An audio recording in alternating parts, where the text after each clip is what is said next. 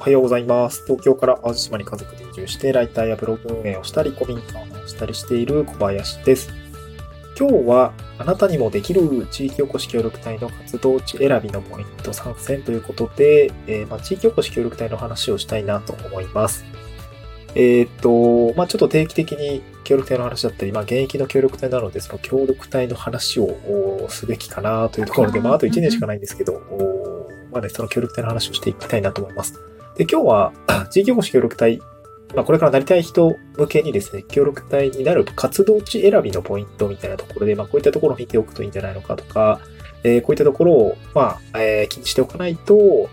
えっ、と、まあ、なんかその、活動ね、えー協力隊になったりとかなった後が大事なので、えー、なんて言うんだろう。まあ、その失敗しないための、まあ、回避策みたいなところで、まあ、ポイント3つ、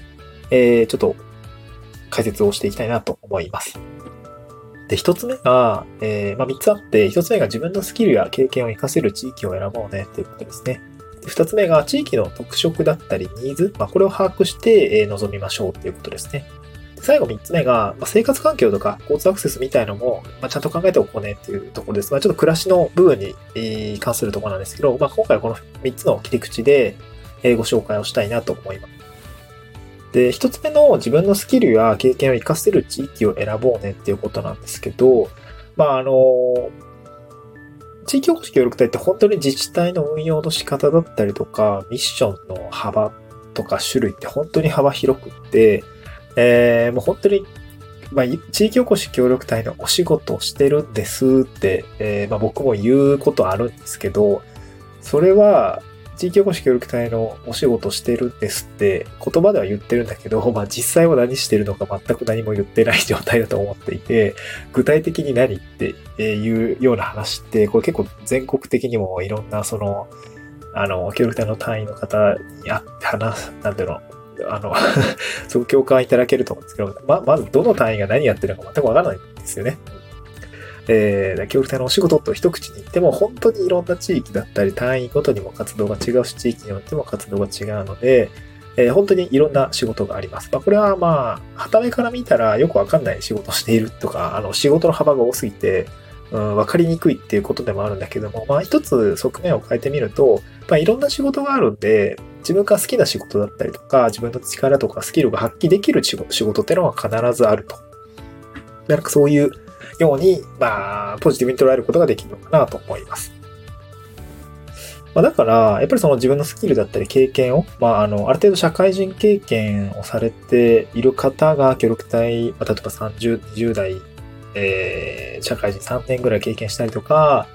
30代間際で、まあ、管理職人になるのかなみたいな。えー、でもな地域にも興味あるなみたいな。まあ僕みたいなライフステージがあ変わって、ちょっと都会しんどいなって思う人もいるでしょうし、まあ30代とかだったらさ、あの、まあ40代、50代の協力隊の隊員になる人結構いるんですけど、まあある程度自分のスキルとかあ経験ってあると思うんですよ。で、それを活かせる地域を、まあ、選んで地域で貢献をしていくみたいな方って結構多いと思うんですよね。で、そうなった時に、地域おこし協力隊の、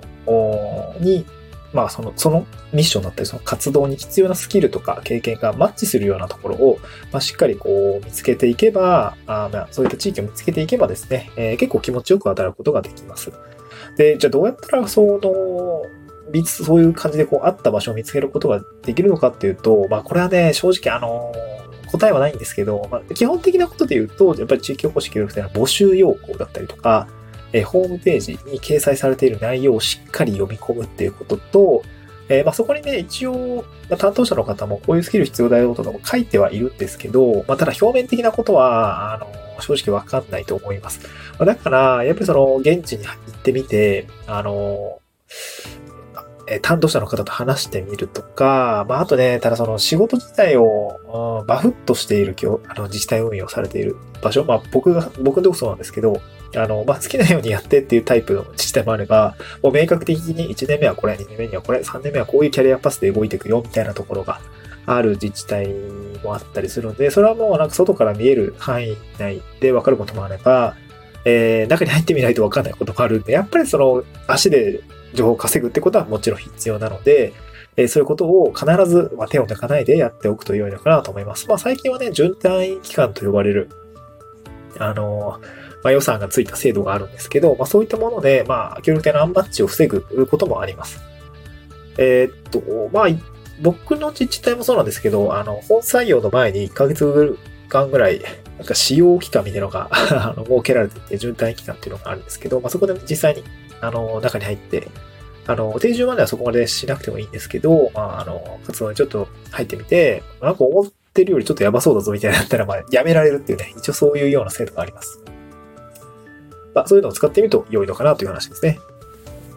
はい。続いて2つ目ですね。地域の特色とかニーズを把握した上で、まあ、応募したり、まあ、その、活動に入っていきましょうねという話ですね。で、やっぱり、まあ、地域をよく見る地域の特色をよく見るってとこがすごく重要で、まあこれは情報収集の方法としては、まあインターネットだったりとか、あの、地元の自治体のホームページだったりとか、まあ集落でホームページ持ってるところもね、まあうちの集落はあったからさ、どういう人がいて、どういう活動されてきたのかっていうのはなんとなく分かったんだけど、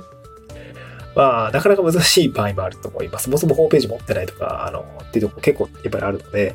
現地に訪れて、えー、地元の人たちと話してみるってことは必要なのかなと思います。で、この地域の特色を知るときに、やっぱり誰がキーマンなのかとか、やっぱ声の大きい人は誰なのかとかですね、そういったところがやっぱすごく重要で、うーんあと、まあ、声の大きい人が、に癖がないかとか仲良くなりそうかっていうと非常に重要ですね。うんまあ、やっぱりその、声、地域で声の大きい人の影響力が大きいってまあまああったります。まあ声だけでかくて影響力ちっちゃい人もまあいるんだけどね あの、あの人はまあこう言ってるけど、まあそんな気にしなくていいよみたいな、こう他の人がそんなこと言ってくれるとかね。まあじ、じ、なんか、こう、ちょ、会社でもあるじゃないですか。なんか声だけでかい人みたいなで、なんて言うんだろうな、こう、実際はこう、しっかり経験持った人が、あの、ちゃんと治安を維持しているとか、あの、そういったところがあったりもするんだけど、